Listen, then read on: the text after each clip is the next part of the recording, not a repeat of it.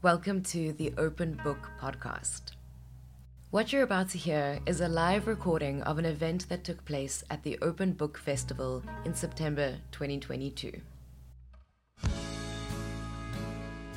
In this discussion called Sifting Through the Past, C.A. Davids, Khadija Heeger, and Bronwyn Law-Viljoen speak to Yewande Omotoso about history and identity. Here's their conversation. Welcome, everybody. This is so warming to just see all of you, really. We were just sharing a word and saying how amazing this festival is, and part of that amazingness, amazement, whatever, is just the participation, the spirit, the energy, the love, if I may use the word. So, thank you so much for being here and joining us. A um, couple of very quick things. I'll take the, since I'm chairing, which means I'm boss, I do want to take a moment to, in their absence, I don't think they're here, just thank uh, Frankie and Mervyn and all the organizers, particularly for me. I've come here with my two year old twins, and they've been so gracious. There was another writer who also has his, I don't know, I think the child is seven months. And I just thought festivals that acknowledge families, that, mm. that do what they can to help families. My kids were stashed away somewhere to nap. And so, uh, you know, they're not here, but I, I, just feel really, yeah, I think that's pretty awesome because that doesn't happen all the time.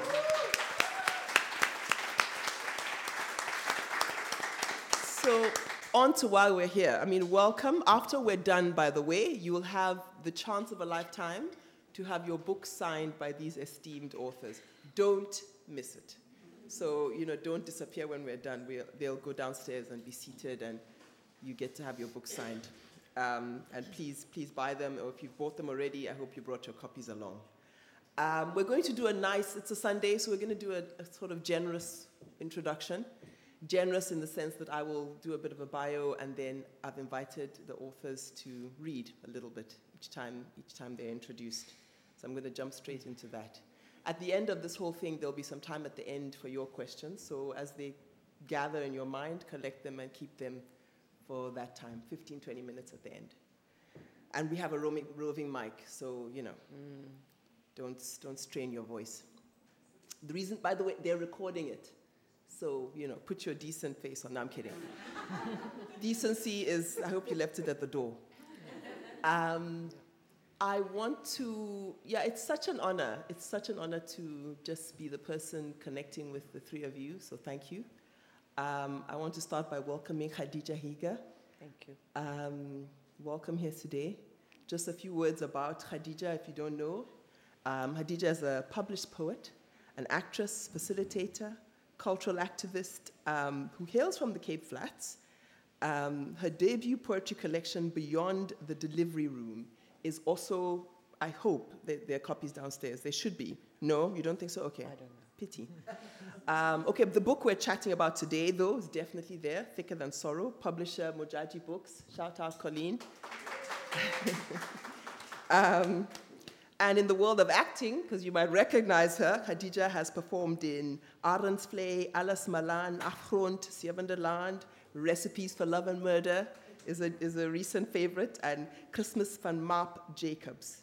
For her leading role in Down So Long, she was nominated for the Best Actress Award. Um, really, really welcome. Congratulations on your, your second collection, and I'd love to invite you to read.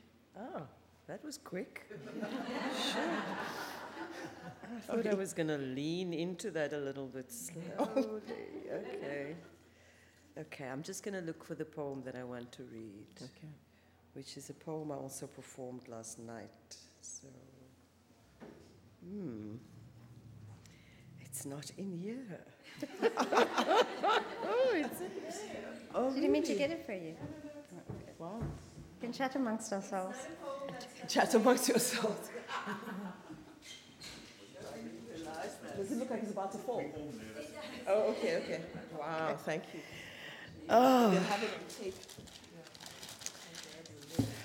That's very interesting. I didn't realize the poem isn't in this collection.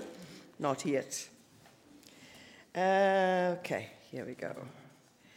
Since we are dealing with identity today, um, This is what I'm going to do. Ons loop elke dag op vergiete name, omring deur vergiete name. Wie kan dokter wees waar die storie onbekend bly? Ek ken nie my ma se ma se ma nie, ook nie my pa se pa se pa nie.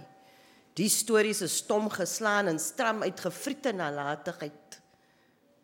Ek het my ma se oë, sê hulle. Sy lyk so so en so se kind, né? sê die anties. Maar praat is beskerm in die skaamtes. Die ou mense kan nie help nie. Hulle glo nog in oupa se pyn.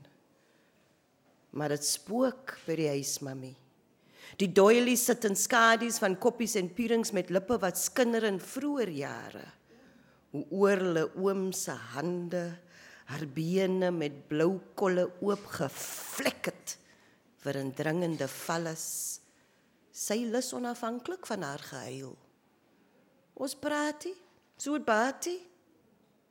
Geen wonder die spooke kom raas nog en besoedel die plek waar die leuns val. Geen wonder die maagd saag die ongesproke woorde met wyn. Met wyn ja. Ek is nog met wyn. Dieself sit ons daar waar dit pyn. amper vry. amper vry maar nogie. Wala, amper vry maar nogie spog die kinders van gesiene geskiedenis. Ook mos nou gerecognise die oupa se kinders. Gewilde ethnicity spog. Alles is mooi toegepas op die skaal van 1 bloedlyn.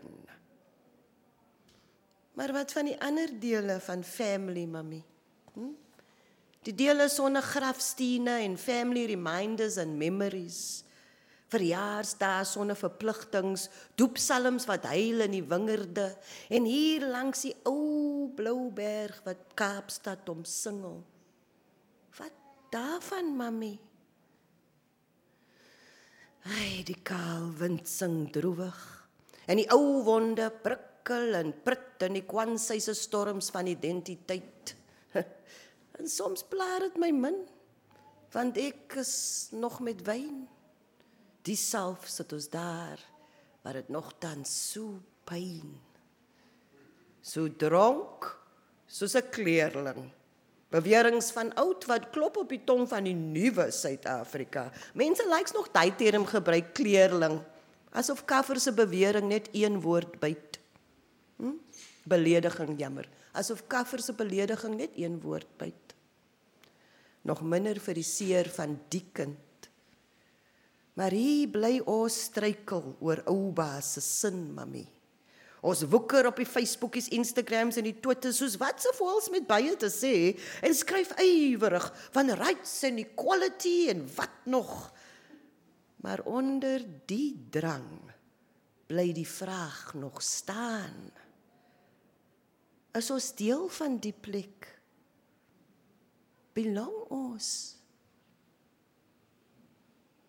Belong ons, mami? Belong ons? Daar sit seer vir my en staar.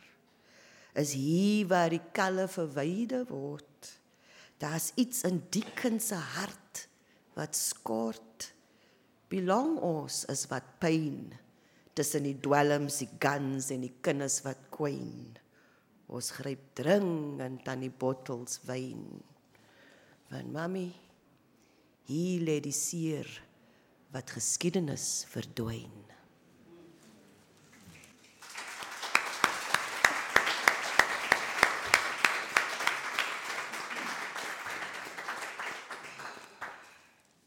Thank you. Um, I kid you not, I seem to have deleted my notes between the fear of falling and the poem, I've my notes. I prepared really carefully. But so that's the kind of session we're going to have. Um, Bronwyn Law-Viljoen, whom I know is a professor at Wits University and head of the creative writing department. You are one of two sort of founders of this amazing, what's the name of the, um, your, your publishing company? Fourth Fourth Wall Books. Books, yeah. does- doing really doing a lot of photography and architecture, urbanism related uh, materials. Um, this is your second novel. Your first novel, The Printmaker, amongst other things, was uh, won the um, Olive Schreiner Prize. Congratulations. And has been translated into a few languages, several, a couple of languages. Um, and this is your second novel, uh, Notes on Falling. Um, I'm just thinking of what else I've missed, but I think, I think that covers you. Yeah. please, please read. Please, please excuse me, everybody. I, like, wow, what a life. I give you 10 out of 10. um, that's a very hard act to follow. Mm. so, this novel is rooted in an archive, which I worked in in New York, a dance archive. Um, but it's also deeply invested in uh, my experience of photography. Two of the characters, two of the three main characters are photographers. One, a photographer in New York in the 1970s, and the other, a young woman from South Africa who goes to New York in the 1990s. Um, so I'm going to read three short sections which I think sort of reach towards something of what this novel is about. At the reception desk, Talia waited for Dean to come out. There was no one else in the room. On the wall in front of her was a large black and white print, a photograph of a dancer. He was barefoot and wearing wide legged, three quarter length trousers his torso was naked, and he leaned forward, his head thrust out so that he made direct eye contact with the camera. He carried his weight on his bent left leg, almost all of it on the ball of the foot, and the right was extended to the side and pointed. His arms were up and back in a winged formation, the thumb and middle fingers touching. He was both flying and falling, his center of gravity shifting forward so that, had it not been for the outstretched arms and the anchoring left leg, he would have overbalanced. The muscles in his shoulders and upper arms were like smooth pebbles under the dark skin, and his collarbones made deep declivities that ran around the back of his poised head. It was a superb portrait of momentary stasis and unexploded energy there was something in the grainy quality of the print, in the space where the image had been shot, in the unflinching gaze and dramatically held energy of the dancer that was uncannily familiar and that raised in Talia a tiny stab of anxiety of the kind that she had not felt in a long time.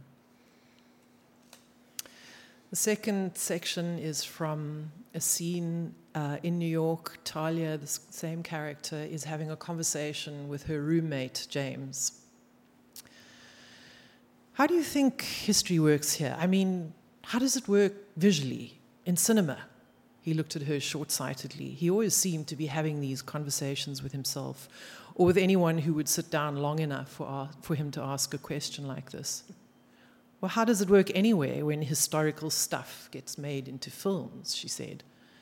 Well, no, I, I, don't think it's the same everywhere. Americans do it differently to anybody else. What about South Africa?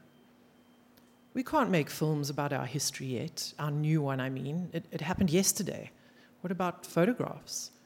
Well, that's what I've been trying to tell you for weeks. The problem is, when you're in a moment like we were in South Africa two years ago, Sorry, this is about 1996 when this conversation is happening.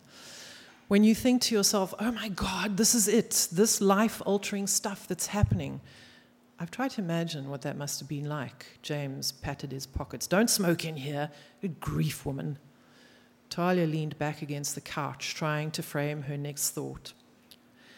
It's not a single event like the assassination of Kennedy, say, but a whole series, one after the other, that are being made into history, and you're inside of it, and you have to make sense of it visually. I mean, you're not writing journalism like my dad, so you don't need immediate facts, but you need to be able to see what's happening.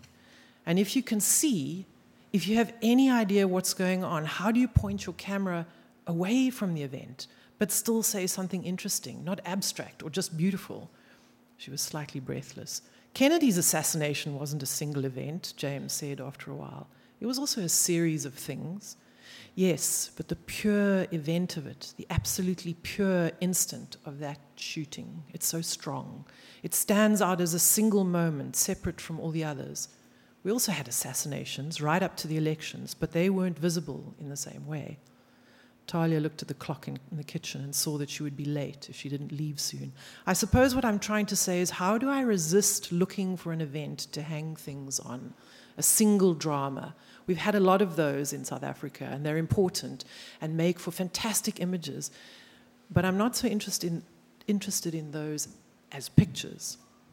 You don't want a singular image. Yes, exactly. I don't want iconography, which is why New York is such a dangerous place for a photographer. And then this is 1973 or so in New York.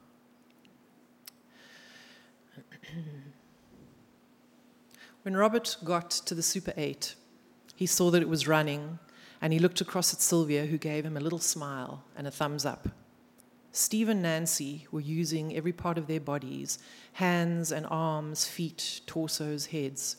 When he focused on their hands, Robert could see that they hung loosely. There was nothing like the poise of ballet, where the, arm, aim seemed to be to have the hands form a sculptural element at the end of the arms. Their hands, when they weren't in contact with each other, simply extended the length of the arms. He watched Steve's right hand for a while, trying to look at it separately from the rest of him. The wrist was loose, the fingers were flung about in movement, except when Nancy came towards him. Then he looked for her with his hands. They reached across her body and caught the weight of her legs or arms as she fell against him. Each part of their bodies leaned into the moment of contact, but there was no structure, and it seemed oddly uncomfortable despite their obvious calm and lack of fear. Watching, was like anticipating his own fall. So Robert found himself braced on edge, though he knew that he could trust them. They separated and walked away from each other, turning at the edge of the mat and coming back together, Steve facing Nancy, who suddenly launched herself forwards in a dive towards his midriff. He stepped aside so that she went past him, but his arms were ready and she fell onto them. The way he had caught her made her seem light, like a pillow instead of a flying human form, and he bounced her across his lifted thigh and then off to his side. She collapsed forward, pulling him down across her back to the floor. They stood quickly and walked away from each other. And then, as they turned, Steve ran to Nancy and took off about three feet from her. It was a shock to see his large frame flying at her, but she absorbed him, somehow holding his fall so that he did not, as Robert expected, hit the mat but sank with her into the floor and then stood in one fluid motion, Nancy rising with him. As they came upright, they reached equilibrium because of the angle at which they were leaning into each other, and for a moment, they were completely still before they toppled again. On the mat, they were so close physically that Robert was self conscious. He could hear them breathing. They rocked across each other, but each time he wanted to look away from their joined torsos, they shifted into another movement, pulling each other back and forth into and out of positions that promised something, but then headed in a different direction. I'll stop there. Thank you.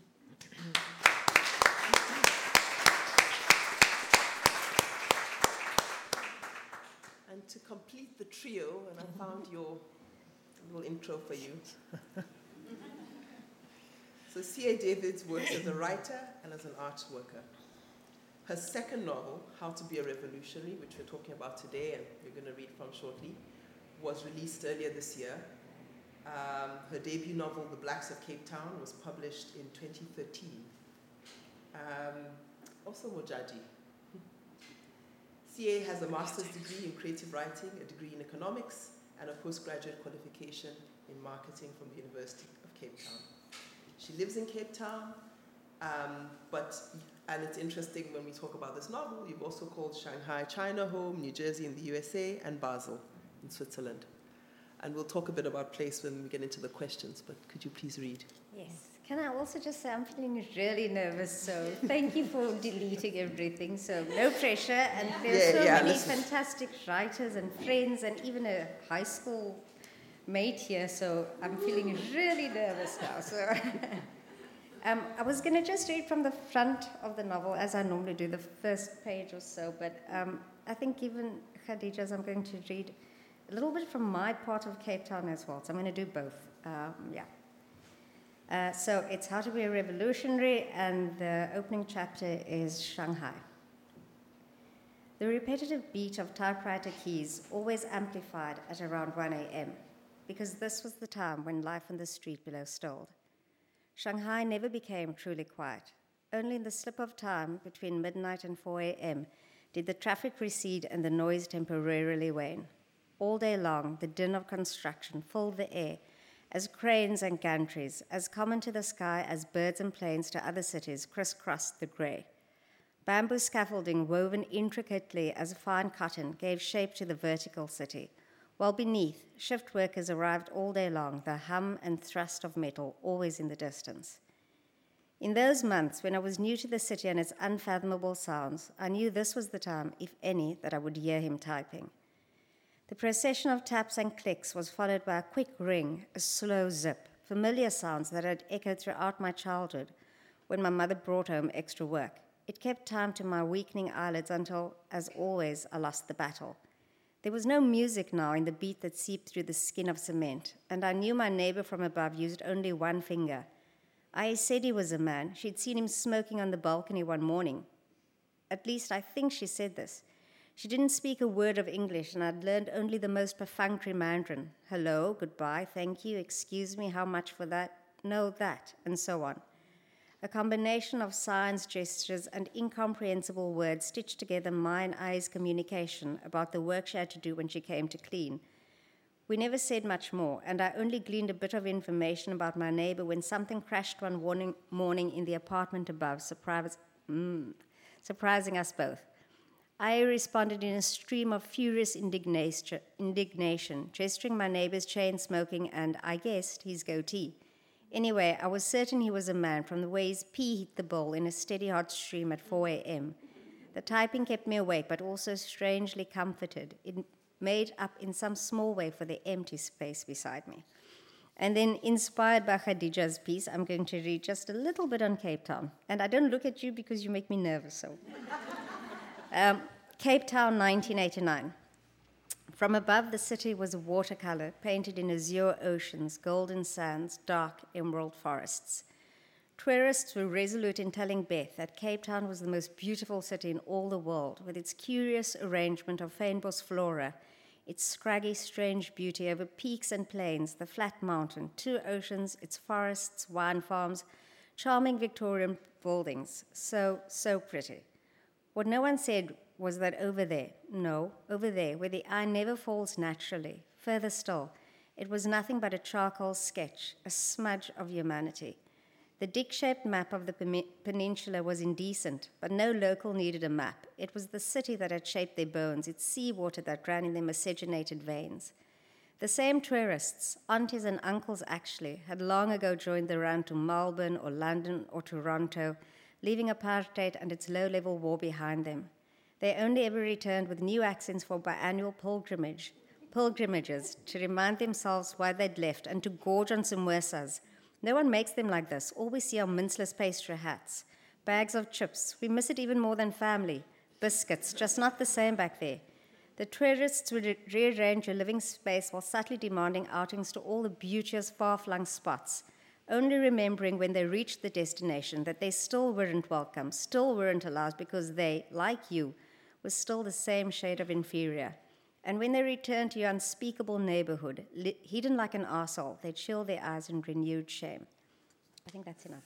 Mm-hmm.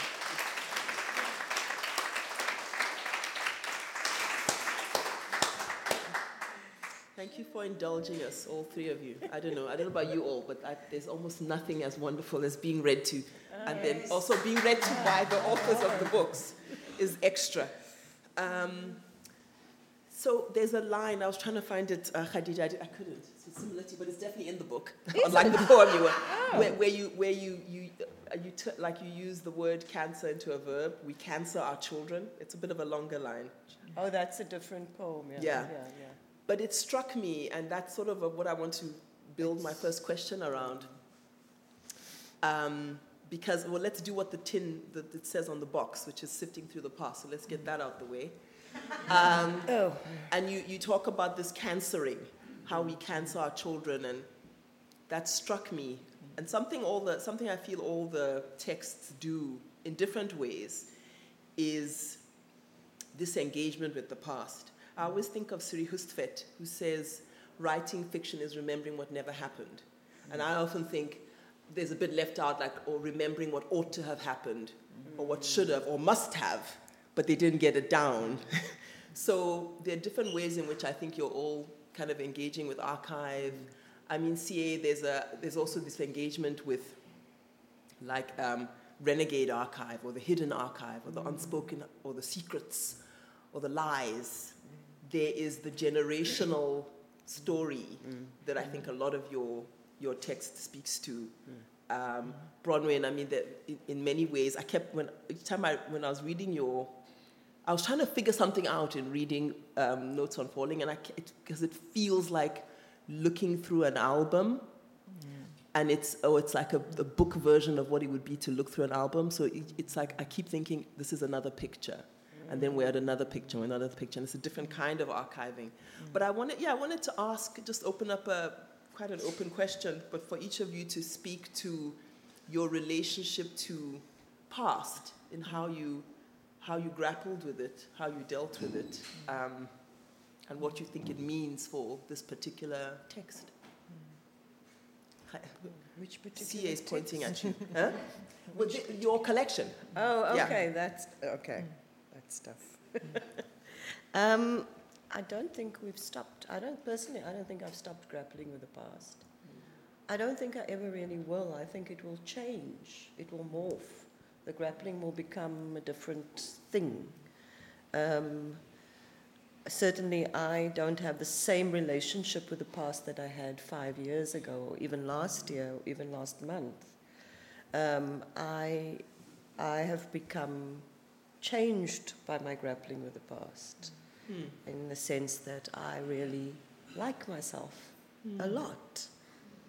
Whereas if you would probably met me five years ago, you might have found somebody slightly different. Hmm. Um, I'm still angry, yes, in places, but I choose to use my anger very constructively, which is something I never did. And if you read the first collection, a lot of people said that was very angry.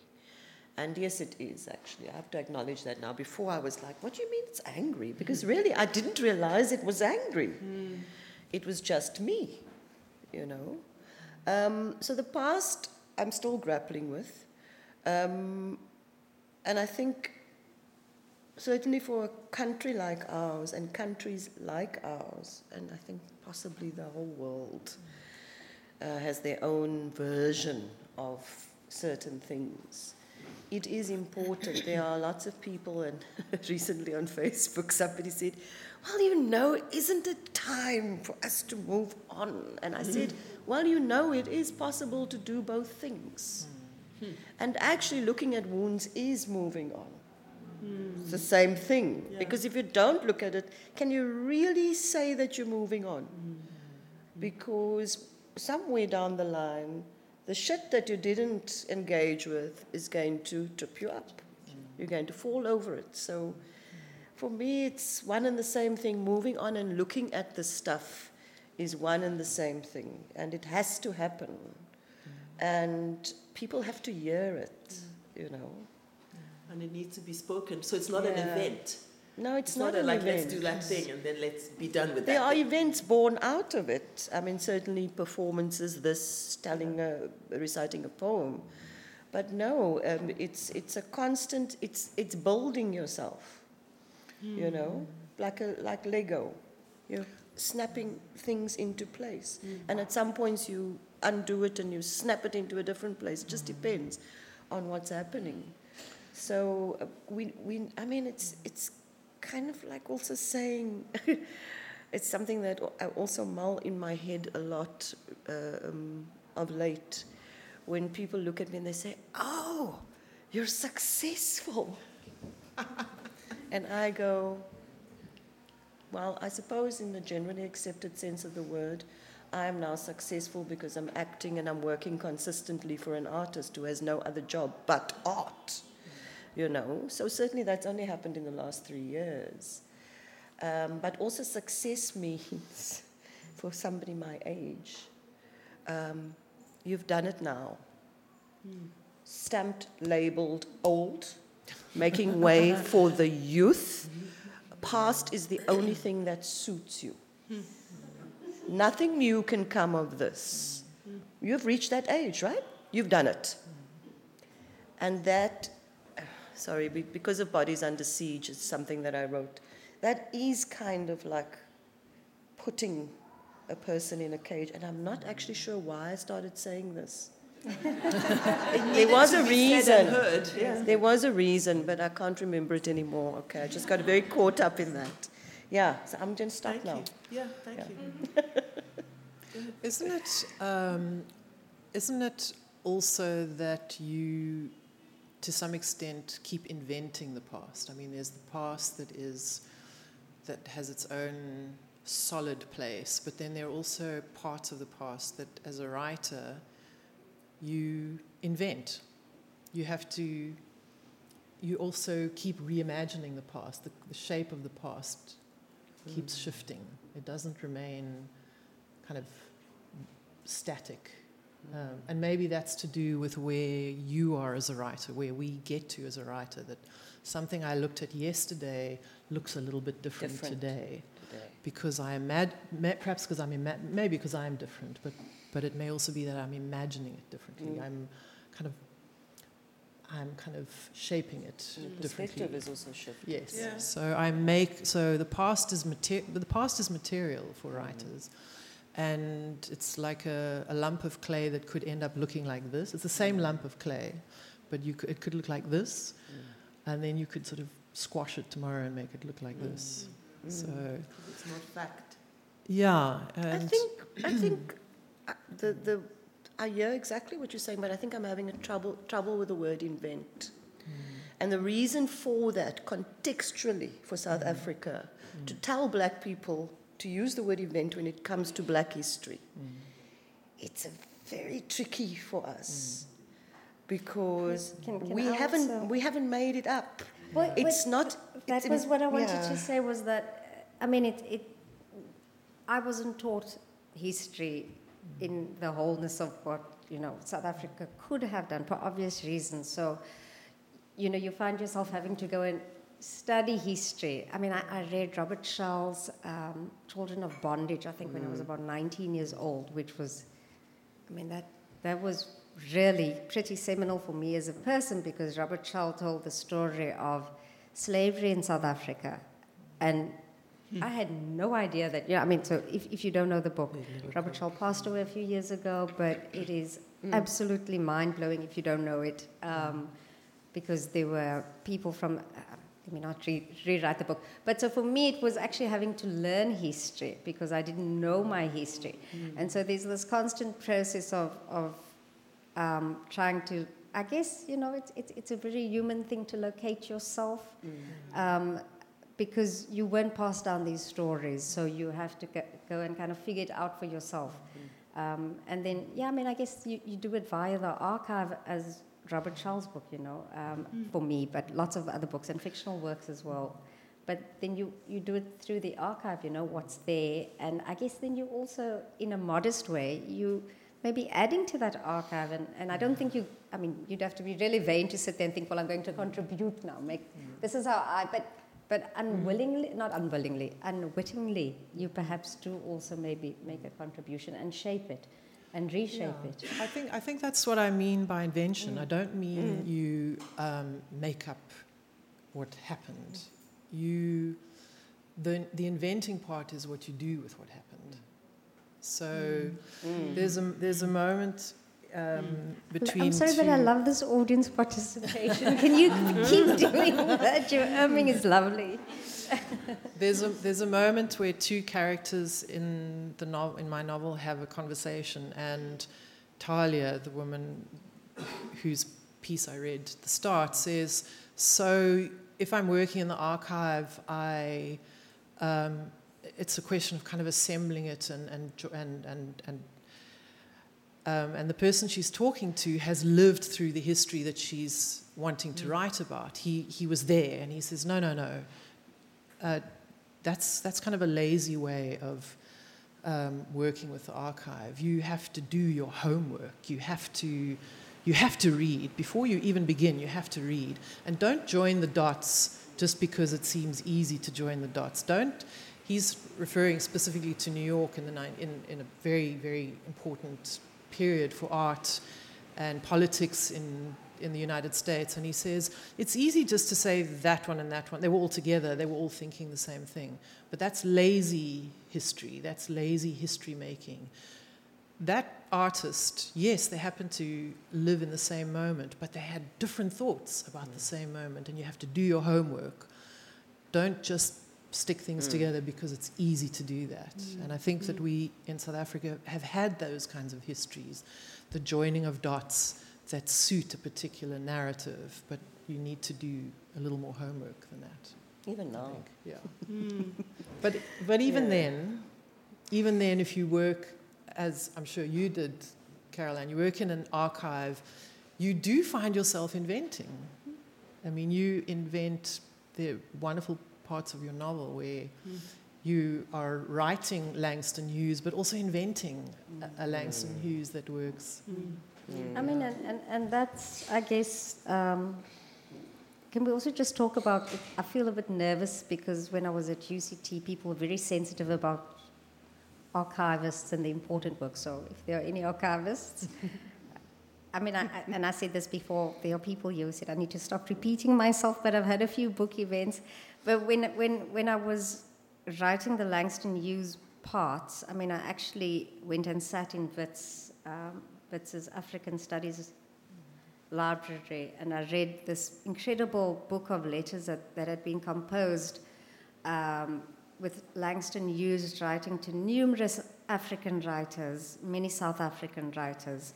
Um, and not even all his letters were, were in that particular book, which I think Shane Graham maybe collated.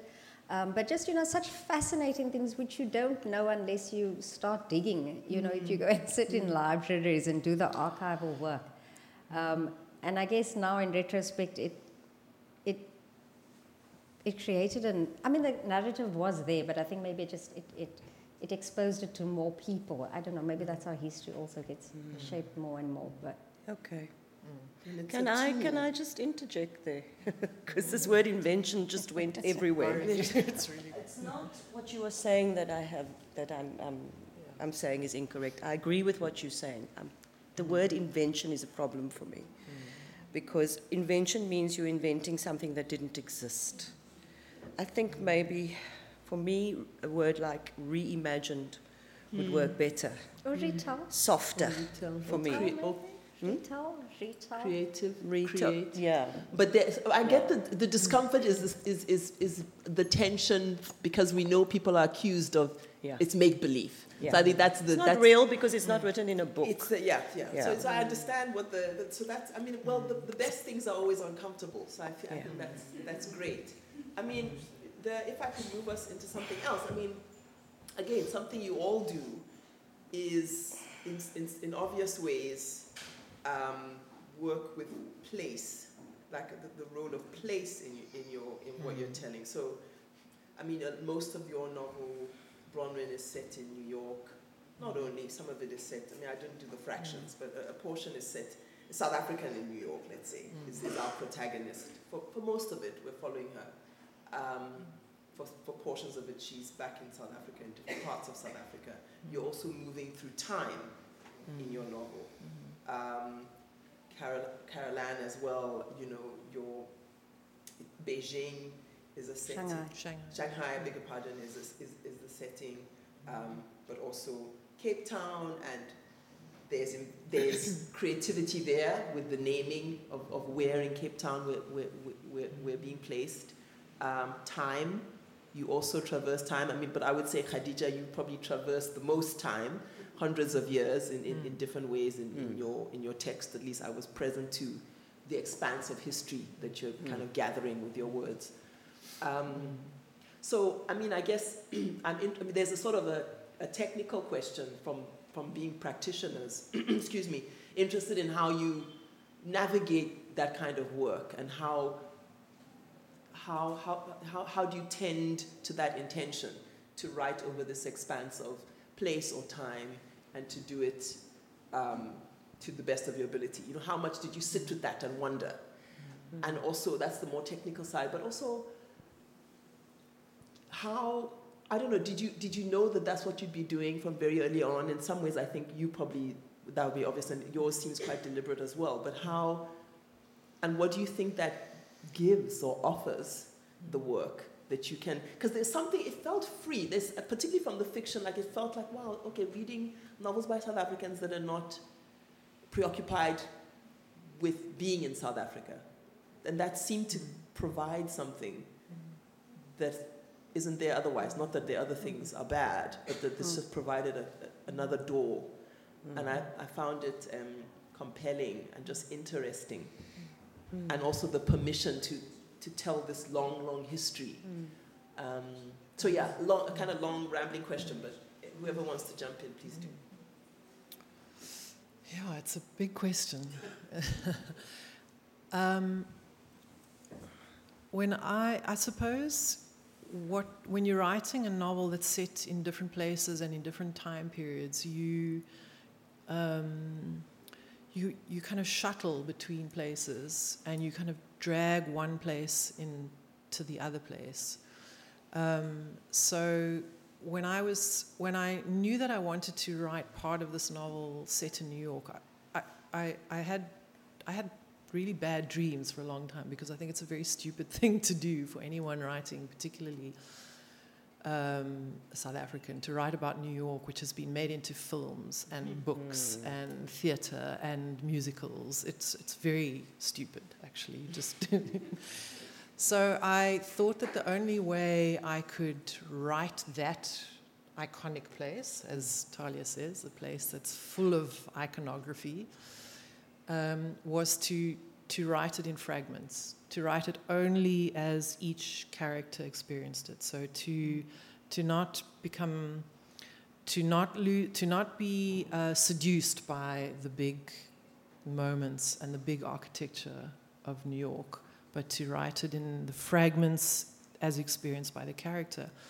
And the same is true when I wrote the sections that are set in the Eastern Cape and in Johannesburg. I thought the only way to write Johannesburg is is through this narrow experience of one character. That's the only way it will hmm. feel like a real place to me. I don't want to make big statements about Johannesburg. I don't want to make big statements about the Eastern Cape. I want to follow in the case of, you know, in writing about the Eastern Cape, I want, literally want to follow the road between um, now Makhanda and, and Port Elizabeth and Nelson Mandela Bay. The, that road is the sole, um, that's the kind of entrance point into place. Um, and I have to locate it in the individual's experience of that space. So that's my that, would, that was my way of approaching writing about mm. places that have strong iconography, strong images attached to them. To the specific. Yeah. Just, and not trying to compete with what exists already. Yeah, mm. yeah. Just to write fragments. Mm. I, I, mean, I um, that, that's so interesting. I um, What's the question? no, well, also, you lived in Shanghai, right? Yeah. So was it? I mean, was it like when I've lived there and I? Yeah, I mean, how, I guess when, when, you were imagining this, was it like okay, good? Let me write. Let me write about. I, I didn't have a very. Uh, okay, I'm repeating myself. Excuse me, very judgmental people in the audience, but I didn't have. I didn't have a plan at the start, really. But I, I was living in Shanghai and it was a way for me to understand the city from the from from the inside out because you're quite isolated when when it's a language that you, you can't engage with um, and it's a culture which is very hard to engage with because also you're not accessing it from from language mm. um, so I did it through the literature um, so so that was kind of, of why and then um, but but I guess what I wanted to say was that technically I'm not sure that novels work the way they, I mean, they don't work the way they used to. And so it felt to me like you couldn't just write this one narrative um, and that to compete with everything else. And I wasn't approaching it consciously that I want to compete because I'm not taking away TV, uh, any, any um, TV watchers. I'm not necessarily drawing them or podcast listeners, but I feel like the nature of the novel has changed because we do have shorter um, attention spans. And so it felt to me like the novel had to be more fragmented. Um, and so that, I, that did influence me, you know, that I didn't want to write this long kind of sweeping historical work. Um, yeah. So it was conscious for you to, for that fragmenting, to have that form. I think it was conscious technically, but it's also, I mean, I'm also subject to what's happening in the world. I mean, I, I, they shall remain nameless, but I was sitting with a group of writers on, on Friday evening and we spoke about TV shows that we're watching, you know. and I'm sure a hundred years ago we would have spoken about books and, and literature. and so things have changed, and I'm part of that. I read, you know, but I also am, am also sitting on my phone and texting and doing 50 million things simultaneously. So I do feel like the, the way we write necessarily changes and the way we think changes. So. Um, and yes, thank you for me. Please do. Mm. Khadija, you, you, so heritage and legacy is something that is important to you. And um, I think it's evident, at least from this collection. Mm. What, like, what, what, why, why does that matter? I mean, maybe the answer feels a bit obvious, but I, Mm. I think it's good to say. Um, I just wanted to also connect with that stuff. Mm.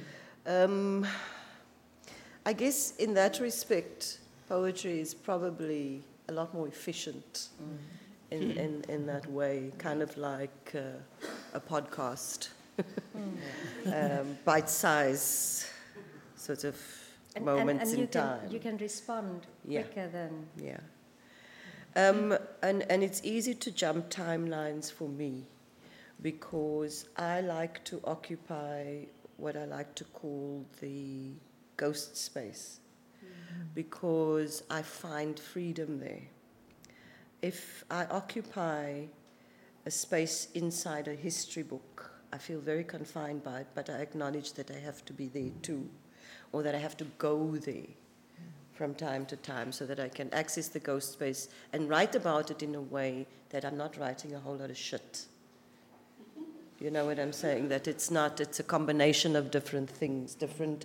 Uh, and so, in, in terms of time, the way that I travel through time is kind of like a spirit into the past, into the present, and the things that I write about, you can't interrogate without finding out where exactly they began. Um, and I think for our communities, that is a very important thing to access, to access where this comes from. And I was thinking about when, because I saw, because I only went this morning to check what we're talking about, sorry. And then I saw identity and I went, oh, we're doing identity again. and I went, okay, well, I have to speak about my community and I will continue to do so. Um, and so, working with this particular identity, or this particular, the, shape that has been offered us of this identity and this community that I find myself in, I have had to, I have had to, and I deliberately jump to the access points. Like, where does this come from? Because my community, um, in terms of some of the things that they say, let me use an example because otherwise I'm going to get very confused with the language. Um, when, and I use the word colored for the sake of explanation, because the term for me is a bit of an insult, actually. Um, when a colored person says something like, Nee, ek is Swati. Which you hear quite a lot, by the way. Or you'll sit in conversation and people will say, The Africans, man. And I'm going, Auntie, we're all African, we were all born here. But what people offer in response to that is, ooh, they're so racist. They don't offer, where does this come from? Where does this come from? Who made these people believe this? Why have they swallowed this wholesale? Why are they still here in this space? Because it doesn't come from nowhere. And if you're thinking that apartheid only affected people in one way, think again. This is part of how apartheid affected people, people's identity, and how people interact with white, colored, black. This is part of it. Um, in the book, in the novel, speaking about people who buggered off to Australia, these middle class coloreds who buggered off to Australia and Canada. I mean, these two, these two places, let me tell you something, as a child growing up, were the places that people left to. Mm. It was, I think it was more accessible, right? Australia also being another colony, ex-colony. Um, en die sturvy mense wat teruggekom het because that was the thing that we used to say, oh, it's a sturvy. Kyk die sturvy mense. Because their English was just so well rounded, you know.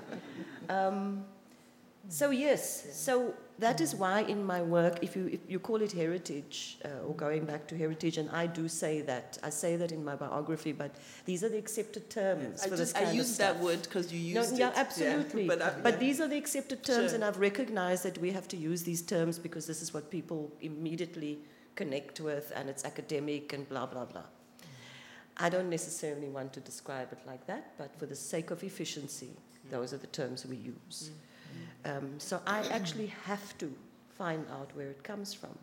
And I have to offer understanding for this because there are very few people who do. For this particular community, very few people offer compassion or understanding about these things because it's like. You know. So yeah, I don't know if that answers the It question. does. Thank you. Where does it come from? I'll definitely leave with that. Um, wow, look at the time. I, ha- I have a last, mm. quite short question for each of you, and then I think we could take a few. Um, it's a simple question. What do you hope for your book? That it will be read. That it will be read. that it will be read. Amen. Mm. Anybody else? That I can perform all the poems in it. Mm. Hey. And hopefully that you'll buy it. Yeah, I think that it that it um, that it shifts something in the reader, whatever that may be. I'm not, you know, I, I won't prescribe what, but that it shifts something. That, there's a, that it mm. touches. Maybe not touches. I don't know. Maybe it, Okay. whatever. Shoves. something. it's- something. You You said feel shift. something. That you feel Maybe, something. I yeah, think be maybe that's moved more by it. accurate. Yeah. Maybe that you dis- that you learn something, and, and not learn in the sort of didactic mm. sense, but that you you uncover something that you didn't. I mean, that's mm. what I do when I'm reading. I'm trying to. I'm hoping that Mm. something will appear to me through the reading that I didn't quite think of in that way before. And if I could do that, if I could make, or if that would be the gift, if someone discovered something, even if it's really small, but they discover something.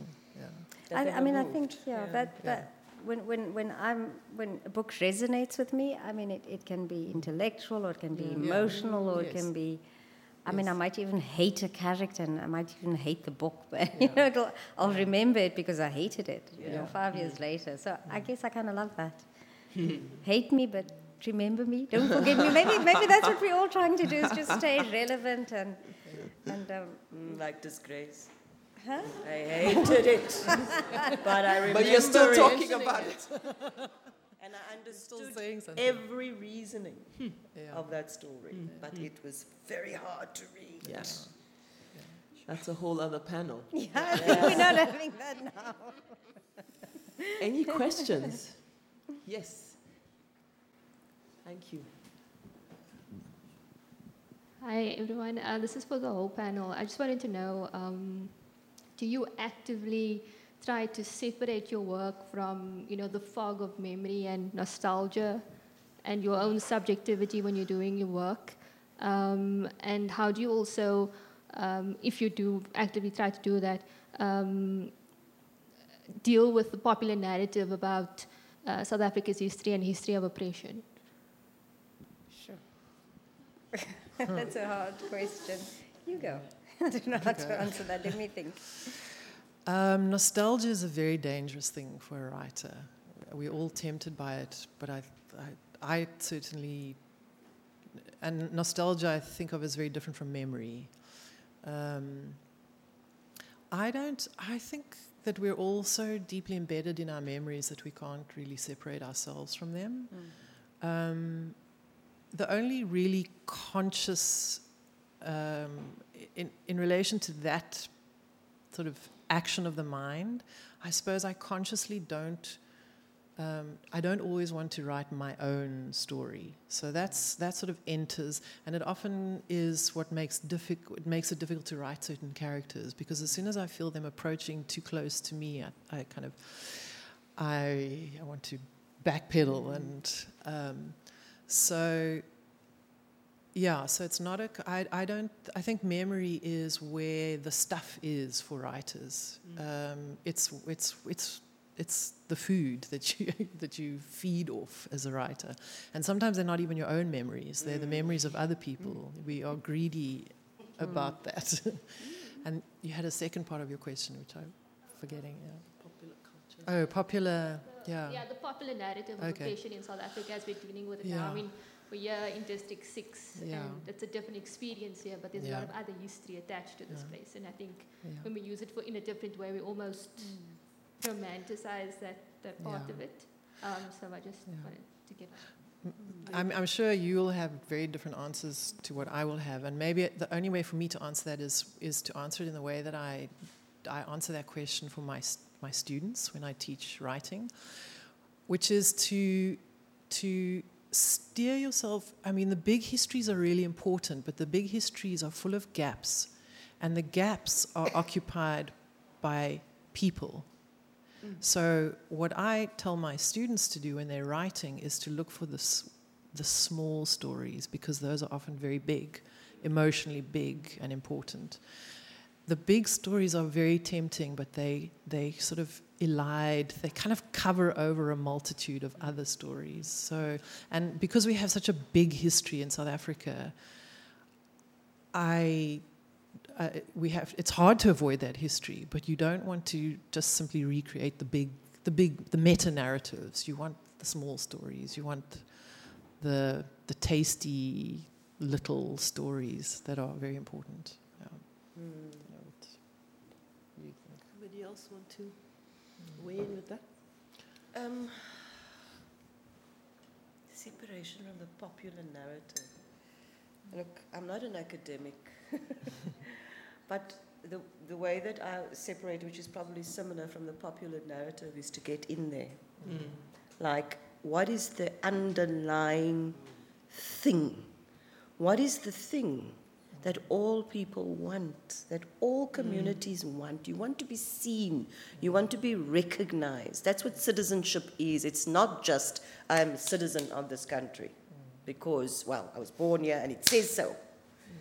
It is, do you see me? Do you see us? Do you recognize that we are part of this world, that we belong here? Because it's one thing for in the institution to say we belong here, but if our fellow South Africans don't say that, and we keep hearing this, or feeling this, or being told this in many and different types of language body language, looks, whispered things behind hands, scoffing when you call yourself black, that kind of thing, that is denying and withholding citizenship. It is exactly the same thing. And it is extremely painful. Um, so that's where I like to get to. The popular narrative is the popular narrative, and it will always mm. exist, as you say. But that's the place I want to go to. I don't want to deal with what's here, mm. because that's not going to fix this shit, you know. Mm. Can I say one quick small thing just to add? Yeah. It was such a complicated question, but mm. to be honest, I think what I've learned for myself, and it, it might not apply to anyone else, but is that even the nostalgic thing, even the nostalgia and the, and the sentimental stuff, mm. you can do it if you do it well and if you're conscious that you're doing it. So if you approach it, and this is a technical, but I think your question was technical as well. So it's technically, as a writer, if you are conscious that what you're writing is very sentimental and you frame it in that, you can still do it. Do you know what I mean?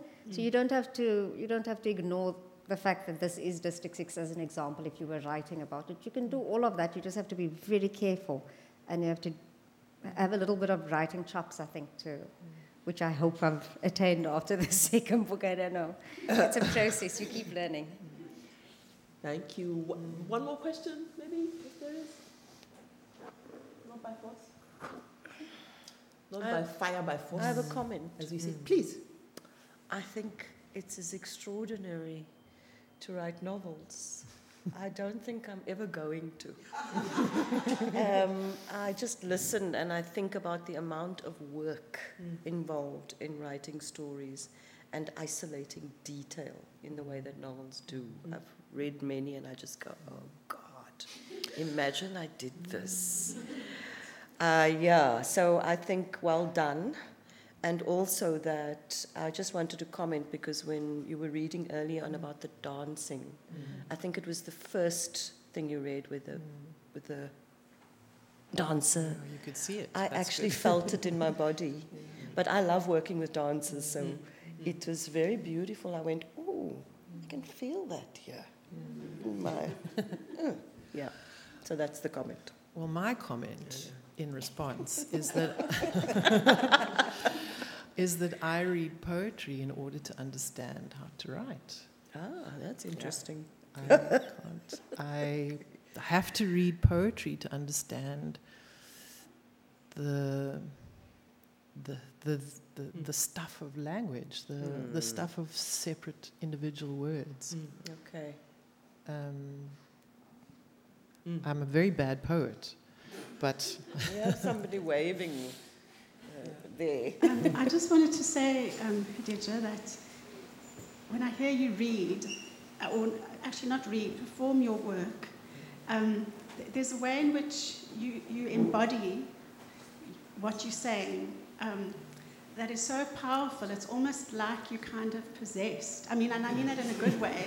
Um, that you are like a vehicle. I don't know how to mm. say it, but you know, mm. I mean, every time I hear you read, I just mm. like, you know, I, my body responds with like goosebumps and sort of shivers. And, um, so, I, I mean, I think for me, what's interesting, there have been other talks about bodies and so on. I mean, I feel like there's a way with your writing that Mm. you embody it when you perform it. So, yeah. Thank you. And I, I think poetry is very hard to do. So it's interesting you, you led with that because I, I would, like, I, I write novels as well, and I think I look at poets and read poetry with such sense of awe because of the economy required, the skill. Like, it feels like it's math. I always think poetry and math, I don't know. But it, it is this, you know, so Uh, okay. mutual, yeah, respect.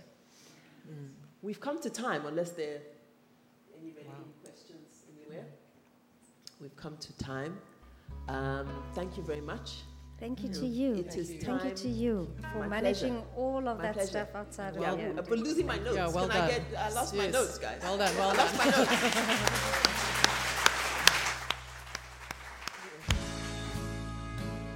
This event was made possible by the support of the Department of Sports, Arts and Culture, the City of Cape Town, and the Heinrich Böll Foundation. See you in the next episode. Thanks for listening to the series.